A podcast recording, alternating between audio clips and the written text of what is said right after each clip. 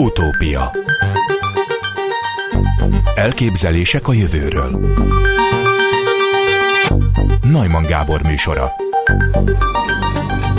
Csillagászok úgy vélik, hogy megtalálták az első közvetlen bizonyítékot arra, hogy egy új bolygó születik. Az AB Origé fiatal csillag körül, ami 520 fényévnyire található a Földtől, sűrű por és gázkorong kavarog. Az Európai Déli Megfigyelő Intézet sírében található nagyméretű VLT teleszkópjával a kutatók spirál szerkezetet figyeltek meg, közepén egy csavarszerű képződménnyel, ami a kutatók szerint azt jelentheti, hogy megfigyelhetik egy új világ formálódását.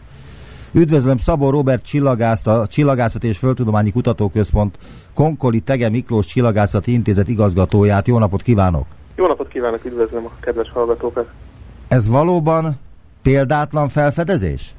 Igen, azt lehet mondani, hogy ez egy nagyon fontos lépés abban a hosszú folyamatban, ami kettő és fél évtizeddel ezelőtt kezdődött. Ugye arról van szó, de igazából mondhatnánk akár az utóbbi 400 évet is, amikor kiderült, hogy nem a mi naprendszerünk, nem a mi bolygónk, nem a mi csillagunk van a világegyetem középpontjába, hanem egy, egy naprendszer vagyunk a világegyetem rengeteg naprendszerek között, a mi galaxisunkban is több száz milliárd csillag van, és kiderült az utóbbi kettő és fél évtizedben, erre utaltam, hogy ezek közül, körül a csillagok körül gyakorlatilag mind körül bolygórendszer kering, és ezt kettő és fél évtizede, 25 évvel ezelőtt fedeztük fel az első ilyen exobolygórendszert, ami a mi naprendszerükön kívül van, Nobel-díj is jár, járt érte tavaly esztendőben. És gyakorlatilag oda jutottunk, hogy nagyon sok uh, különböző fajta bolygórendszert ismertünk és fedeztünk fel, ezeknek a száma most már több ezer, és azt szeretnénk igazából megérteni, a, azt az eseményt, hogy a mi naprendszerünk hogyan jött létre, vagy egyáltalán hogyan jönnek létre bolygórendszerek, naprendszerek. Ugye senki nem volt ott 4,5 milliárd évvel ezelőtt a mi saját naprendszerünk kialakulásakor, csak nagyon uh, áttételes, közvetett bizonyítékokkal tudunk bármit erről mondani, de hogyha meg tudjuk nézni a, a most éppen születőben levő bolygórendszereket, mert ez a csillagkeletkezés, a bolygókeletkezés, ez nem állt le, ez gyakorlatilag folyamatosan az univerzumban és a közvetlen környezetünkben is.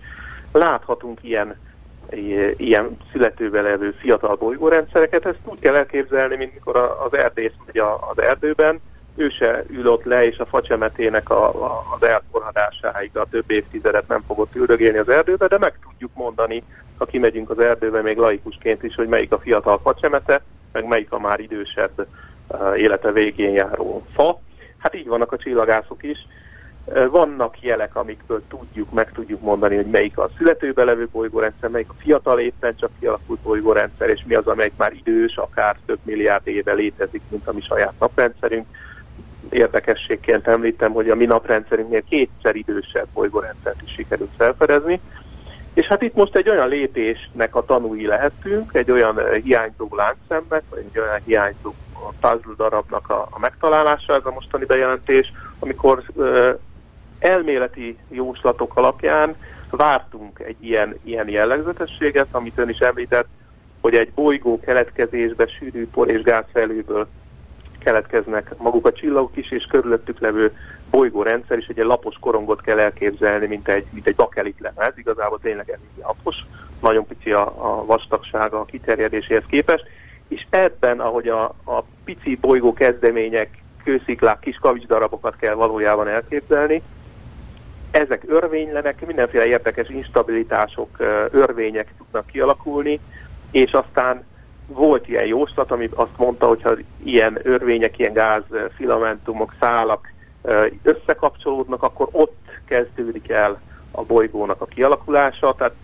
gyakorlatilag tényleg a teremtésnek a, a, a saját szemünkkel való látás, vagy legalábbis a kiterjesztett érzékszerveinkkel, ugye távcsőről van szó, ami optikai, illetve infravörös tartományban uh, fényképezte, valóban egy képet tudott alkotni nagyon különleges technikával egyébként mindenféle trükköt is be kellett vetni, de a lényeg az, hogy, hogy ezt az elméletek számítógép képernyőjén már korábban látott és megjósolt jelenséget, ezt most le tudta fényképezni, és gyakorlatilag tényleg egy kézzelfogható bizonyíték arra, hogy ott azon a helyen egy bolygó rendszer, egy adott bolygó kialakulása zajlik. Ami persze nem azt jelenti, hogy tegnap még nem volt ott a bolygó, holnap meg már ott lesz egy kész bolygó, ez is több tízezer évig, százezer évig zajlik, és ennek egy, egy mozzanata az, amire most a mozzanatát sikerült megragadni az Európai Déli Obszervatórium egyik legfejlettebb obszervatóriumában és egyik legnagyobb távcsővel a világon. Ugye az exobolygó az az, amelynek feltehetőleg napja van és kering valami körül. Így van, tehát a nap, ennek a definíciója az, az extraszoláris, tehát a naprendszeren kívüli bolygó, ennek a rövidítése az, hogy exobolygó, minden bolygó, minden, ami naprendszerünkbe kering, ugye a Merkur, a Neptunusig, azt exobolygónak hívjuk, naprendszeren kívüli, távoli csillagkeringő bolygókról, bolygórendszerekről van szó. Ön hány ilyen bolygót fedezett fel életében eddig? Én magam uh, egyedül nem fedezem fel ilyen bolygórendszer, de részt vettem olyan vizsgálatban, aminek a, a, az eredménye az volt, hogy bejelentettünk egy eddig még nem ismert bolygórendszert. Ez a NASA-nak a TESS űrtávcsövével történt ez a felfedezés, ami kettő évvel ezelőtt kezdte el a, a működését, és gyakorlatilag az egész eget végig fogja pásztázni exobolygók után kutatva. A módszer, a felfedezés lényege az pedig az, hogy a, a bolygó, hogyha elhalad látszólag a csillag korongja előtt, akkor egy nagyon pici fényességcsökkenést fog okozni, és mivel még a legnagyobb távcsövekkel sem tudjuk felbontani a távoli csillagokat, korongá, csak pontszerű fényforrásokat látunk, ezért a mérésmenete az úgy néz ki, hogy nagyon sok csillagnak nagyon sokáig meg kell figyelni nagy pontossággal a fényesség változásait, és hogyha ilyen pici periódikus elhalványozásokat találunk, amit célszerűen az űrből tudunk jól elvégezni, nagy pontossággal és megszakítás nélkül, akkor gondolhatunk arra, hogy egy exobolygó kering a távoli csillag körül. Amikor felfedezték ezt az exobolygót, akkor mit tettek annak érdekében, hogy ezt valamilyen módon el is nevezhessék? nagyon sok vizsgálatnak kell eltelnie ahhoz, hogy bebizonyosodjon, hogy tényleg bolygóról van szó. Először csak egy nagy valószínűségű jelöltről beszélünk, és ahogy egyre több vizsgálatot végzünk rajta, így sikerül eljutni oda, hogy egy megerősített bolygóról beszélünk, és akkor lehet nevet adni neki.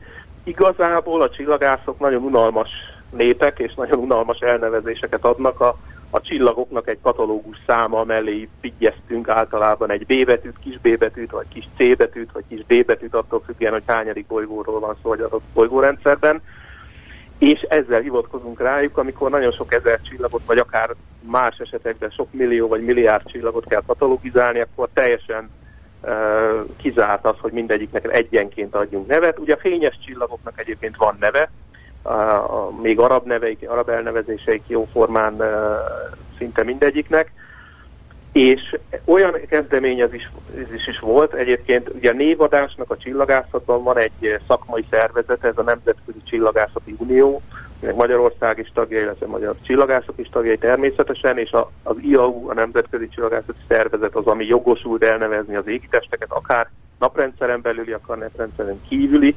égitestekről van szó, és mivel általában csak ilyen katalógus számmal hivatkozunk az exobolygókra is, ezért volt olyan kezdeményezés tavalyi évben, hogy minden országban meghirdették, hogy felfedezett csillagnak és a körülötte keringő bolygónak vagy bolygóknak lehet nevet adni.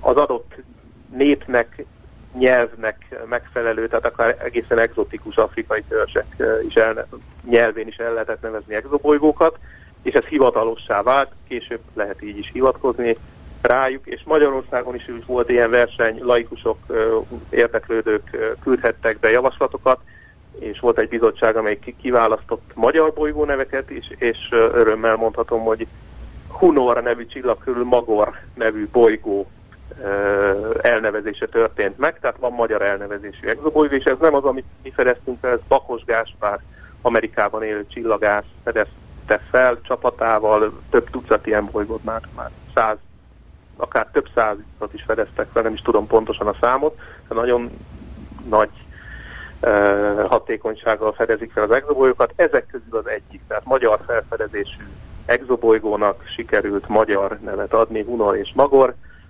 Az egy másik kérdés, hogy aztán tényleg ez alapján fognak el csillagászok rá hivatkozni, a további, korábbi katalógus számok is megmaradtak, és, és a szakmai körökben leginkább az, azon a néven hivatkozunk a, a bolygókra. Tehát ha idővel ezek a, az egzotikus kis csoportok, kis népcsoportok nyelve, nyelvén elnevezett bolygók is bekerülhetnek a köztudatba, illetve a szakmai közösség körforgásába. Utána néztem az utóbbi idők érdekesebb űr eseményeinek, és azok közül kérdezek néhányat, és ha valamiről nem tud semmit, nyugodtan mondja. Május 27-én szerdán magyar idő szerint 22 óra 33 perckor történelmi űrutazás veszi kezdetét. Bob Benheim és Doug Harley ekkor indul a nemzetközi űrállomásra, amiben semmi újdonság nem lenne, ha nem ez jelenteni az Elon Musk által alapított SpaceX 18 éves történetének első emberes küldetését. Az első magáncég által gyártott űrhajó és rakéta segítségével végrehajtott űrutazást, valamint 9 év óta az első olyan missziót, amikor az Egyesült Államok területéről lőnek fel űrhajósokat. Erről mi a véleménye? Valóban korszak elé nézünk. A magáncégek kezdik átvenni a, a, az eddig kormányok vagy nagy űrkutatási ügynökségek által finanszírozott tevékenységeket is, ami új helyzetet hoz, és valószínűleg csökkenti az árakat. Ugye még mindannyian emlékszünk talán, hogy a NASA-nak az űrsiklói hordták fel az űrhajósokat a, a, a nemzetközi űrállomásra, és végeztek el különböző feladatokat, és ezt az űrsikló programot már, már leállították, és valóban itt volt egy, egy hiátus, volt egy, egy hiány, amerikai űrhajósok nem tudtak legalábbis amerikai űrhajóval feljutni az űrbe, és ezt például orosz segítséget kellett uh, igénybe venniük, ami korábban évtizedek ezelőtt teljesen elképzelhetetlen lett volna. Uh, én azt várom valóban, hogy sok szempontból uh, demokratikusabbá válik az, az űr elérése, ha úgy tetszik, könnyebbé válik, olcsóbbá válik, uh, uh, és, és hát ennek meg lesz hatás az űrkutatásban is. Ma már egyetemi csapatok, fiatal egyetemisták potom pénzért, hogy úgy mondjam, akár néhány ezer dollárért is egy kis ilyen Rubik kockányi műholdat pályára tudnak juttatni, és kísérleteket végezhetnek az űrben. Ez, ez is egy olyan, ö, olyan irány, egy olyan tapasztalat, vagy egy olyan lehetőség, amire korábban nem volt példa. És, és azt gondolom, hogy ez, ez tulajdonképpen jó, megvannak ennek az árnyoldala is, szerintem mi is beszéltünk már erről, amikor több tízezernyi műholdat küldenek fel, mert annyira olcsó a pályára juttatása ezeknek, például pont Elon Musknak a, a cége, és ezzel olcsó internetet fognak szolgáltatni a Föld szinte minden területére.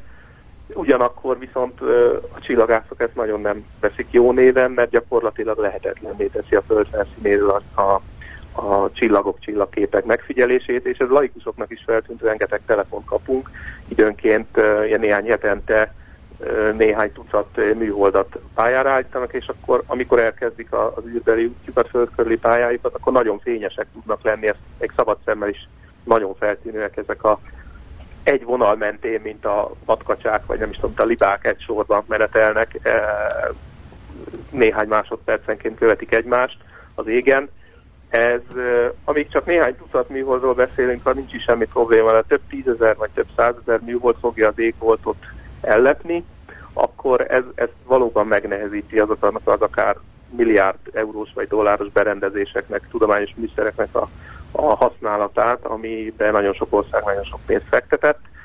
Nem lehet sajnos minden megfigyelést, minden csillagászati megfigyelést az űrből végezni, vannak olyanok, amiket igen, van amiket viszont kevésbé, és arról nem is beszélve, hogy ez gyakorlatilag a természetnek is kárt okoz, károsítja a természetet, vannak olyan éjszakai állatok, amik csillagok alapján, holdfázis alapján tájékozódnak, itt, itt még lehetnek problémák, akár az élővilágban, a, a biológiai sokszínűségben, illetve a, a egyáltalán a biológiai diverzitás fenntartásában ilyen, ilyen banális dolgokkal, amire nem is gondol az ember, hogy föl, föllövünk néhány ezer műholdat, és, és ez bizony problémát okozhat. Egy eddig ismeretlen szupergyors pulzárt azonosított a 27 ezer fényévre található Herkules csillagkép Messier 92 gömbhalmazában a Mennyország szemeként is emlegetett FAST nevű félkilométeres apertúrájú, egytányéros kínai rádióteleszkóp, amelyet januárban élesítettek. Hát az előbb felolvasott hír eléggé sok ismeretlenes, legalábbis a laikusok számára. Kezdjük a pulzárral, mert már nem biztos, hogy mindenki emlékszik rá, emlékszik rá, hogy mi is az. Ez egy rádió hullámokat sugárzó égitest, nem? Így van, ez egy nagyon kompakt égitest, ugye pulzár, ez egy neutron csillag valójában, egy összeomlott csillag, egy nagy tömegű csillagnak az összeomlott maradványa. Azt kell tudni róla, hogy egy ilyen 10-15 kilométer nagyságú, tehát egy nagyobb város kiterjedésébe van belezsúfolva egy teljes csillagnak a, az anyaga, iszonyatos sűrűségű, teljesen uh, nem hétköznapi állapotban található ilyen égitestben a, az anyag. Azt szokták mondani, hogy ilyen kávéskanálnyi vagy, vagy kockacukornyi anyag mennyiség az akár e, több millió tonnát is nyomhat. Tehát nem hétköznapi e, anyagról beszélünk, és ezek, a, ezek az égitestek nagyon gyorsan tudnak forogni, és mint egy e, fény, mint egy világító torony, gyakorlatilag a rádiótartományban uh, ilyen sugárzási csóvát bocsátanak ki, és ahogy forognak, ugyanúgy, mint ahogy egy a, a, a, a világító toronyban a fényforrás forog, és ezt látjuk villogni, ezek a égitestek a rádiótartományban bocsátanak ki periódikus jeleket, ez az, amit rádiótávcsővel lehet megfigyelni és érzékelni. És mi az a mennyország szeme? Hát ezt nem tudom most így megmondani. Lehet, hogy nekem ez kimaradt. Hírben volt ez a rádiótávcsőnek volt a neve? Vagy nem, elolvasom még egyszer azt a hírt. Bocsánat, de... mert nem hallottam, igen.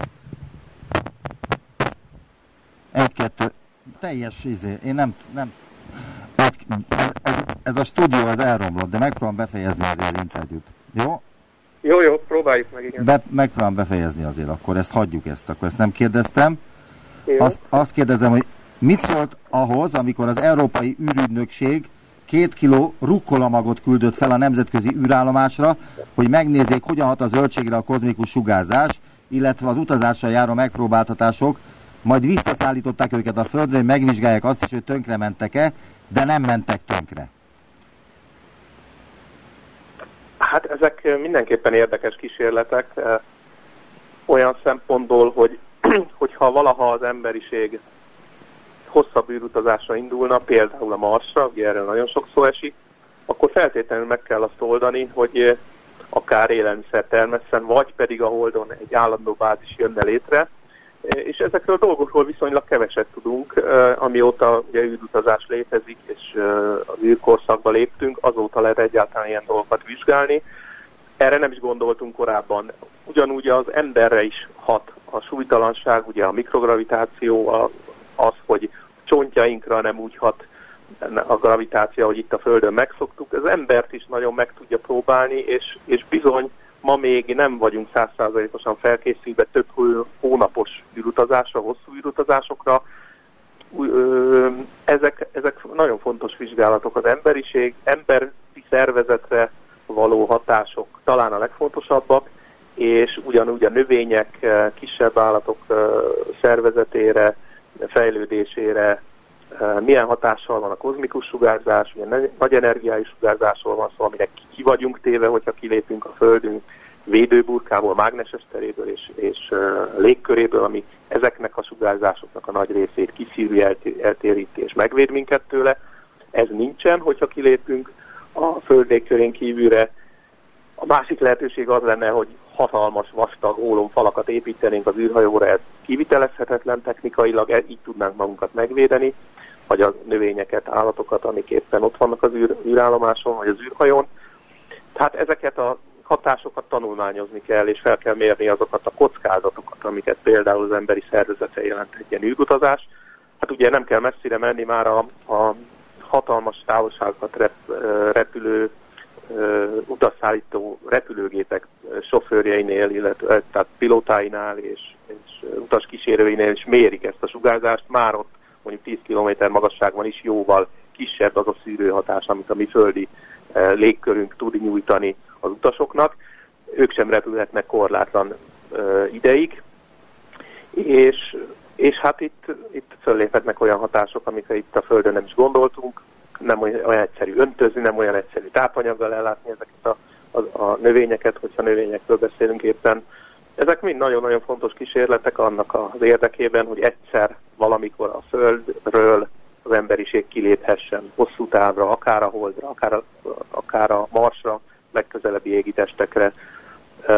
Én azt gondolom, hogy ez elérhető, akár még a mi életünkben, vagy néhány évtizeden belül, de ahhoz ilyen pici, apró lékos munkát is el kell végezni. Nem csak az űrhajót kell jól megtervezni, nem a védelmét az, az élőlényeknek, hanem bizony ilyen növénytermesztési, állattenyésztési kísérleteket is kell végezni az űrben, és ez ennek a, a rukkola kísérlet, ennek a, a, a nagy kirakós játéknak egy kis darabkája. Az amerikai űrkutatási hivatal, a NASA áprilisban díjazta a legújabb innovatív terveket. Ezek egyike az egy kilométer átmérőjű parabola antenna a Hold túloldalán kialakítandó Holdkráter rádióteleszkóp, amelyről a csillagászat.hu közölt összefoglalót régebben. A 10-50 méteres hullámhosszakon, vagyis a 6-tól 30 MHz frekvencia tartományban működő rádiótávcsővel a csillagászok az eddig hozzáférhetetlen korai világegyetemben nyerhetnének bepillantást. Azt is jelenti, hogy akár az ős robbanásig is visszanézhetünk? Hát igen, gyakorlatilag arról van szó, hogy ugye az ősrobbanásnak a tényét és egyáltalán az, arról, abból az időszakból való információnak a többségét megfigyelési oldalról azt a rádiótávcsövekkel tudjuk. Így is fedezték fel a múlt század közepén, hogy ugye az, az, az a megfigyelési tény, hogy minden galaxis távolodik tőlünk gyakorlatilag, elég messzire nézünk, és egy, minél messzebb vannak, annál gyorsabban távolodnak tőlünk, az azt implikálja az a, az a következtetés, hogy valamikor egy nagyon sűrű, nagyon kis térrészből kellett kiindulni ennek az egész történetnek, az egész univerzumnak, és ennek a hatalmas robbanásnak, vagy, vagy kezdetnek meg kellett, hogy maradjon valamiféle sugárzása, hogy elkezdett hűlni, ez ugye minden test gyakorlatilag, ami, ami nem az abszolút nulla fokon létezik, az bocsát ki valamilyen sugárzást magából, mi magunk is sugárzunk, ezért működnek az infravörös távcsövek és az infravörös kamerák és megfigyelőberendezések, ugye az élőlények is bocsátanak ki ö, valamilyen sugárzást, és hát az univerzum is csak már elég sok ideje volt lehűlni, de ez a háttérsugárzás, így is hívjuk egyébként, ez megvan az univerzumban, és a, a, ezt a rádiótávcsövekkel ebben a rádiótartományban lehet legjobban megfigyelni, és igazából az abszolút nulla hőmérséklet fölött körülbelül három fokkal, tehát nagyon-nagyon hideg, de mégis nem, nem teljesen nulla hőmérsékletű sugárzásról beszélünk, és ezt lehet megfigyelni rádiótávcsövekkel, és nem csak ennek, a, ez, ez, ez önmagában, hogy ezt megfigyelték, szintén Nobel-díjat ért, és ez egy nagyon fontos dolog, mert megerősíti azt a képünket, hogy, hogy hogyan és miképpen alakult ki az univerzum, és mi magunk hogy kerültünk ide, egy nagyon-nagyon hosszú történet végén. De a, a lényeg az, hogy, hogy nem, csak a, nem csak ennek a tényét tudjuk igazolni, hanem például ebben a sugárzásban mindenféle irányfüggő, pici kis változásokat uh, is meg tudunk figyelni, és ez pedig nagyon sok mindent elárul arról, hogy eh, hogyan kezdő, hogyan alakult ki az univerzum, mik azok a kis kezdeti csomósodások, amikor aztán később nagyon nagy galaxis halmazok alakultak ki, hogyan alakult az anyag, hogyan csomósodott, hogyan, hogyan állt össze eh, az atomok, nagy atomok és eh, sugárzás tengeréből, hogyan alakultak ki azok az anyagszigetek, igazából csak a jéghegynek a csúcsai, amit mi látunk, és hogyan, hogyan keletkeztek ott galaxisok, struktúrák, később pedig csillagok, és akár bolygók, bolygórendszerek és élővilág.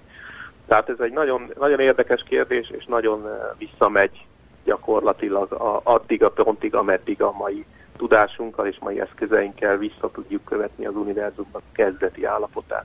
Nagyon szépen köszönöm az interjút, és azt is, hogy a különböző csillagászati hírekre adott magyarázatot itt a hallgatóknak és nekem is. Szabó Robert Csillagászat, Csillagászat és Földtudományi Kutatóközpont Konkoli Tege Miklós Csillagászati Intézet igazgatója volt az utópiában. Köszönöm a lehetőséget. Viszont hallásra. Köszönöm szépen. Utópia Többször is például hoztam fel az utópiában, hogy van egy kutatócsoport Szegeden, akik azon dolgoznak évek óta, hogy megfejtsenek egy kis ö, fűfélének a titkait. Itt van velünk Györgyei János növénybiológus, a Szegedi Növénybiológiai Intézet főmunkatársa, a biológiai tudományok kandidátusa, a Skeptikus Társaság alapítója. Szervusz, jó napot kívánok! Szervusz, én is jó napot kívánok a kedves hallgatóknak. Tagja vagyok, nem alapítója. Korán csatlakoztam a Skeptikus Társasághoz, de az alapítás dicsőségét azt, Jó. azt nem vállalhatom föl, az nem, nem, nem jogos. Hol tart most a kutatócsoportod a titkok felderítésében? Uh, ahogy, ez, ahogy ez tudományos kutatásban szokott lenni, apró kis titkokra megint jöttünk rá, megint értettünk meg dolgokat, és egy-két megértett dolog az mindig 10-20 újabb kérdést vet föl, amit meg kéne érteni, ami, ami, ami tovább, ami érdekessé teszi a dolgot, és, és egyben ö, egyfajta, ö, hogy mondjam, tiszteletet parancsol a, az ember számára, hogy azért a természet az sokkal bonyolultabb, és ne higgyük azt, hogy a nagy tudásunk az a nagyon nagy egészhez képest még, még, mégiscsak kicsinek számít. Igen, de erről a perjefűvéléről mondj valamit, légy szíves, hogy mi a A- célotok vele, hogyan Most- akadtatok rá egyáltalán, illetve hogy hol tartotok abban a kutatásban. Ha jól tudom, akkor azt szeretnétek megérteni, hogy hogyan kommunikál egymással a, a hajtás, illetve a gyökérzet. Most éppen ebbe az irányba mentünk el az elmúlt egy-két évben, ugyanis elkezdtük vizsgálni ezeknek a szálkaperjéknek a szárazsághoz, a vízhiányhoz való viszonyulását, és azt láttuk, hogy olyan gének, amik a növény védekezésében a, a szárazság tűré, a szárazsággal szembeni védekezésében vesznek részt, azok között, a gének között vannak olyanok, amik a nap különböző szakában különböző mértékig működnek a növény gyökerében. És akkor föltettük a kérdést, hogy vajon ez a napon, napi ciklus szerint változó működést, ezt mi szabályozhatja, és eljutottunk odáig, hogy megerősítettük azt, amit egyébként más növényekben részint sejtettek, részint gyanítottak, hogy ennek a fűfélének a gyökerében is kiválóan működik az úgynevezett cirkadián óra, ami, ami, a, ami emberben is, állatban is, sőt akár baktériumokban és növényekben is vannak, a belső biológiai óra, ami a napi ritmust szabályozza. És ebben az az érdekes, és az a, az, az a kicsit meglepő, hogy a, biológi, a napi ritmus szabályozó biológiai óránknak a legfőbb szabály, külső szabályozó beállító jele az a világosság, a fény. Ahogy a fény sötét, a nappal éjszaka változik. És annak ellenére, hogy a növény gyökere a földben van, sötétben van, olyan részei a gyökérnek, amik, amik biztosan nem kapnak napfényt, tehát biztosan nem kapnak beállító jelet a fény-sötét váltakozásra, azok a, azokban a részekben is ez a biológiai óra ez tökéletesen működik, és ketyeg a napi ciklus szerint. És ez mennyire pontos óra? És hogyan manifestálódik, hogyan lehet ezt észrevenni, hogyan lehet detektálni? Hát ez az óra, ez csak nagyjából pontos. Növényeknél is, állatoknál is van úgy, hogy beállító jel nélkül ak- akár csak 22-23 órás ciklusba menne, de még gyakoribb az, hogy inkább a, a 24 óránál hosszabb ciklusban mondjuk mondjuk 25-28 órás ciklusban megy, ez egyet függően változó. Tehát ahogy, ahogy a mi esetünkben is vannak emberek, akik, akik szeretnének több mint 24 órát fönn lenni egy nap, vagy hamarabb elmenni aludni és rövidebb napot élni, de a napi ritmus, a sötét világos az beállít mindegyikünket 24 órára. A növényekben is egyet függő, genetikailag meghatározott, hogy, hogy, hogy, hogy milyen ciklussal megy az adott növény, de hogyha jönnek a beállító jelek, tehát jön a fény és a sötétség rendszeresen váltogatja egymást, vagy a hideg és a meleg, tehát hogy éjszaka hidegebb van nappal, meg melegebb van, ez ugye a normális. Ha ezek a beállító jelek megvannak, akkor nagyon szépen egy kb. 24 órás ciklusban megy ez az óra. Ez azt jelenti-e, hogy minden sejtben van valamilyen időmérő szerkezet? Tulajdonképpen igen. Minden sejtnek megvan a maga órája, és ezek az órák valamilyen jelek segítségével, valamilyen anyagok segítségével általában egymással is kommunikálnak, és egymást is állítják be, és így összességében az egész szervezetnek is van egy összehangolt óra rendszere. Na és ez az érdekes, hogy ö, ö, spanyol kutatók vezetésével éppen az utóbbi hónapban közöltek le egy átütő tudományos eredményt ebben a témában kutatók, akik a számos gén közül, ami ebben a, ebben a biológiai, órá, biológiai órában benne van és, és ennek a részét képezi, megtalálták az egyiket, és tud, be tudták róla bizonyítani, hogy a növénynek a hajtásából a gyökerébe viszi az információt, lejut, és ott szabályozza az órát. Tehát, tehát most már legalább egy olyan kapcsoló, összekötő fehérjét ismerünk, amelyik a hajtásból levándorol a növény gyökerébe, és a levándorló mennyiség függvényében állítódik be a gyöké, gyökérsejtekben ez az óra. De ami most az érdekes számunkra, akik a szálkaperjével foglalkozunk, az az, hogy amit a kutatók leírtak, azt egy lútfű nevezetű másik modell növényen írták le, ami éppen a káposztaféléknek a rokonságába tartozó úgynevezett kétszikű növény. Tehát mint a, mint a fáink, meg a gyümölcseink zöme, az ilyen széles leveli növények, és nem egy szikű növény, mint a fű. És ez a fű, amit, ez a szálkaperje, amit mi vizsgálunk, ez azért más, mint ez a másik modellnövény, mert a mi növényünkből viszont hiányzik ez a fehérje. Tehát, tehát most előttünk a feladat, hogy meg kell találnunk azt, hogyha a kétszikű növényekben ez a bizonyos elf négy névre hallgató fehérje viszi le az információt a gyökérbe, akkor vajon mi lehet ez a fehérje a tálkaperjében, a gabonafélékben, hiszen ezekben az az elf négy fehérje nem található meg. Ennek valamelyik rokonsága lesz az valószínűleg, amelyik ugyanúgy leviszi a fénybeállító jelet a gyökérzetbe, mint ahogy a, a Arabidopsisban ebben a lúcsvidek nevezett kis keresztes virágú növényben is le tudja vinni. Figyelj, most egy laikus kérdést tennék föl neked, ne haragudj érte. Nem haragudj. De mi van akkor, hogyha megtaláljátok ezt a fehérjét? Mondhatná valaki erre, hogy az akson tipikus esete ezzel foglalkozik 5-6 vagy 8-10 tudós éveken keresztül? Hát ez messze nem zakson, mert innentől kezdve már tudjuk azt, hogy a, a, ha valaki szereti a zsíros kenyeret, akkor a kenyerünket adó búzában, ha valaki a habzó, kesernyés, alkoholtartalmú italokat szereti, akkor tudja, ér, tudni fogjuk, hogy az árpában mi biztosítja ezt, és innentől kezdve, hogyha megértjük a hajtás és a gyökérzet kapcsolatának a a lényegét, akkor jobban tudunk dolgozni nemesítésen, új fajták előállításán, olyan fajták létrehozásán, amik képesek lehetnek arra, hogy a változó körülményekhez jobban alkalmazkodjanak.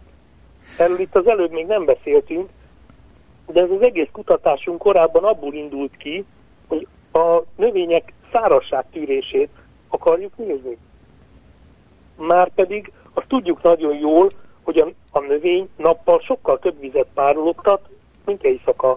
Triviális, süti a nap, meleg van, stb.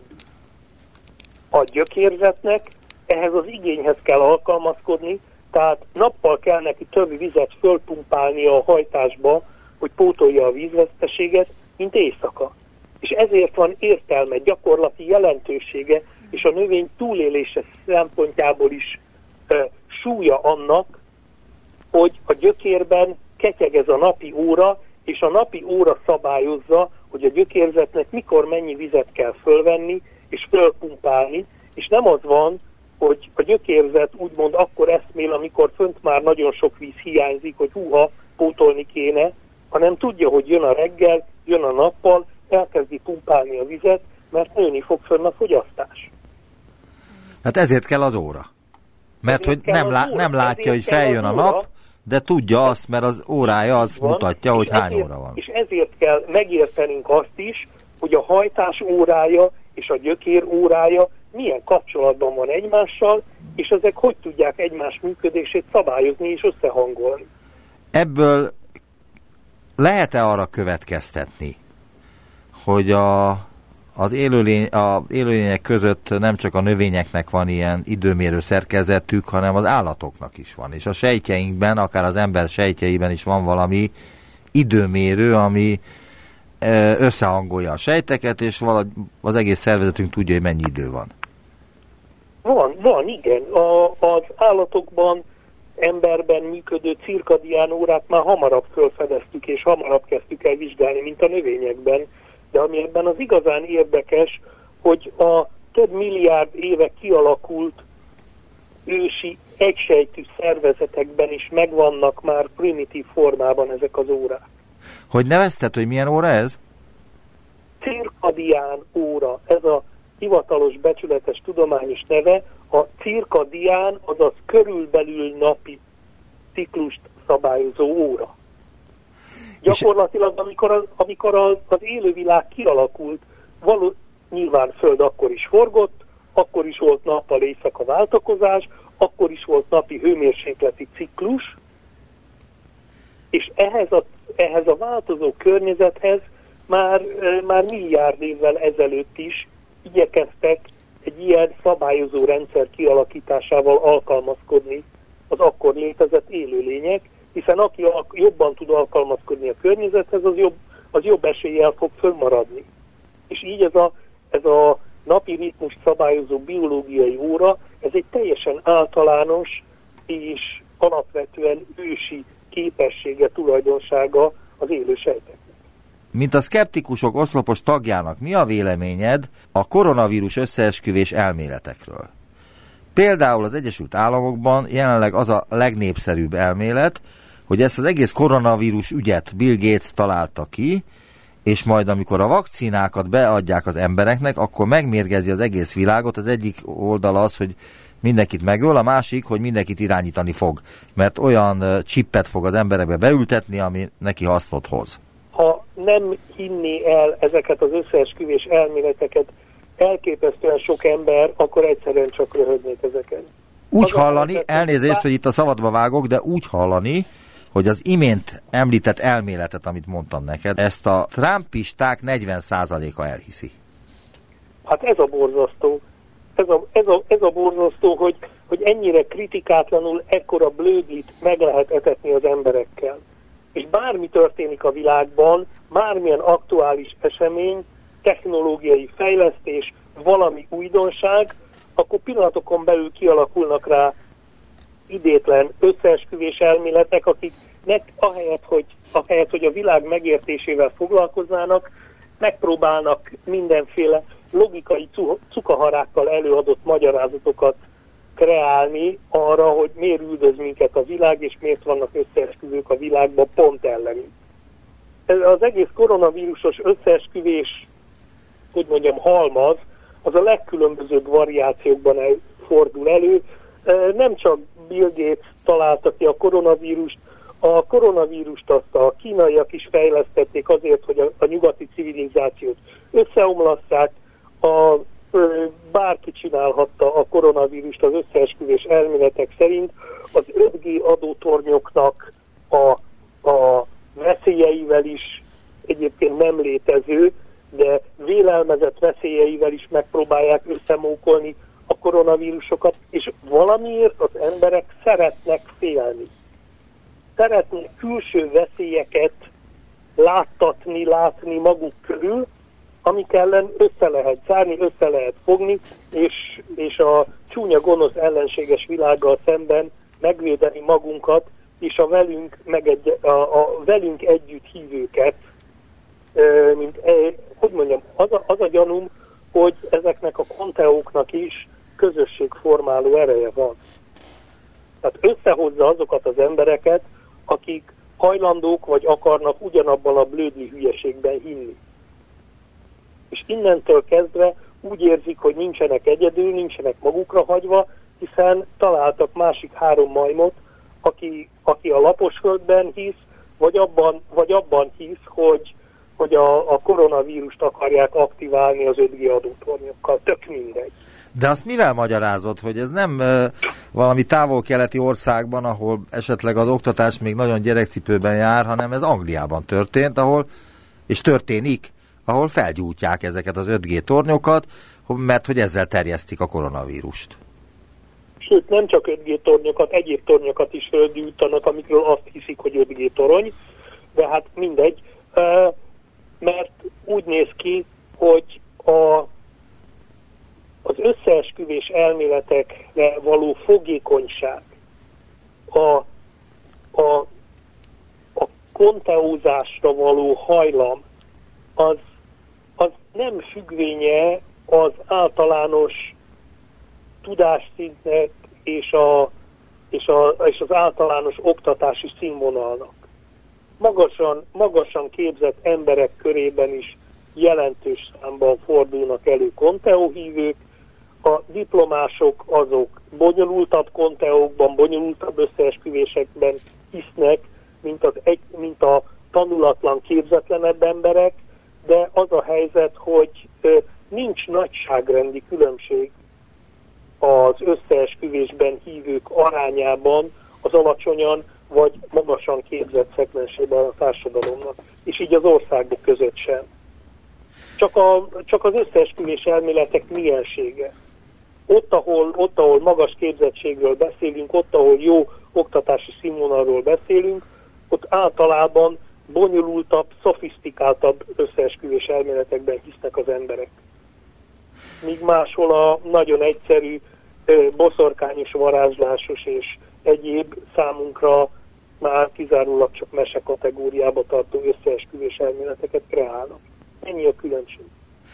Végül a koronavírussal kapcsolatban kérdeznélek, hogy te mit gondolsz, mikorra tudják a tudósok előállítani az ellenszerét, a vakcinát, illetve még annyit kérdeznék, hogy hogy lehet, hogy ez a kis pár sejtből álló szervezet, amit sokan még élőlénynek se tartanak.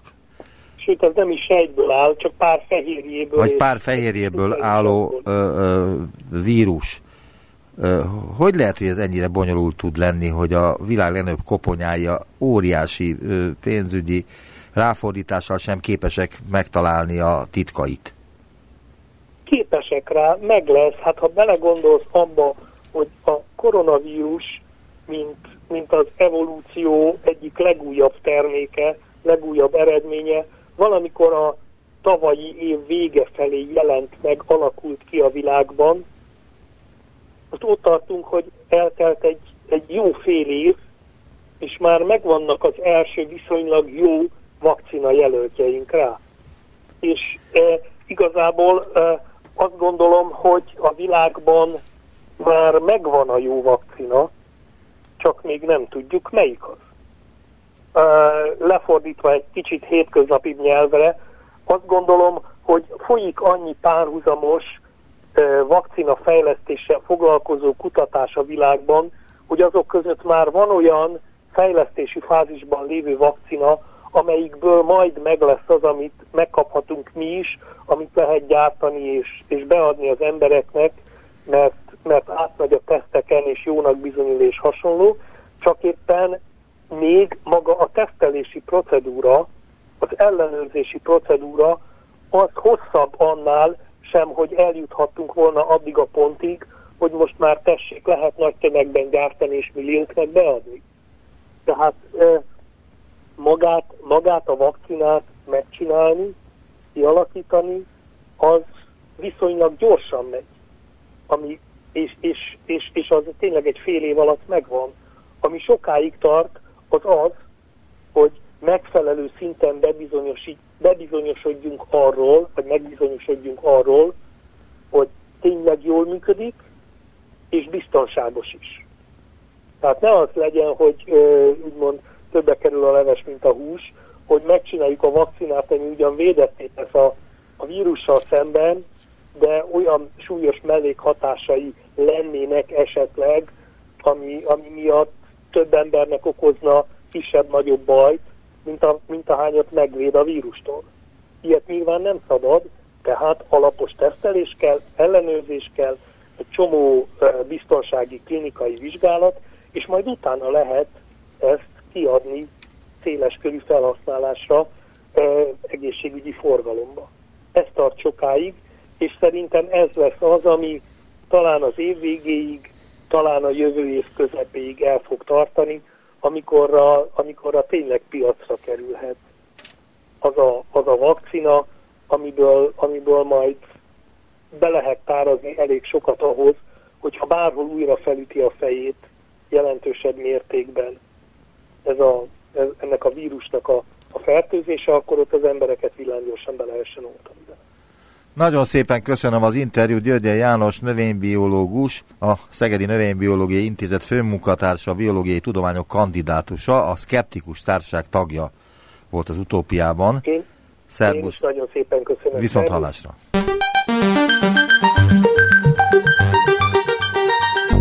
Visszaértünk a jelenbe. Neumann Gábor utópia című műsorát hallották.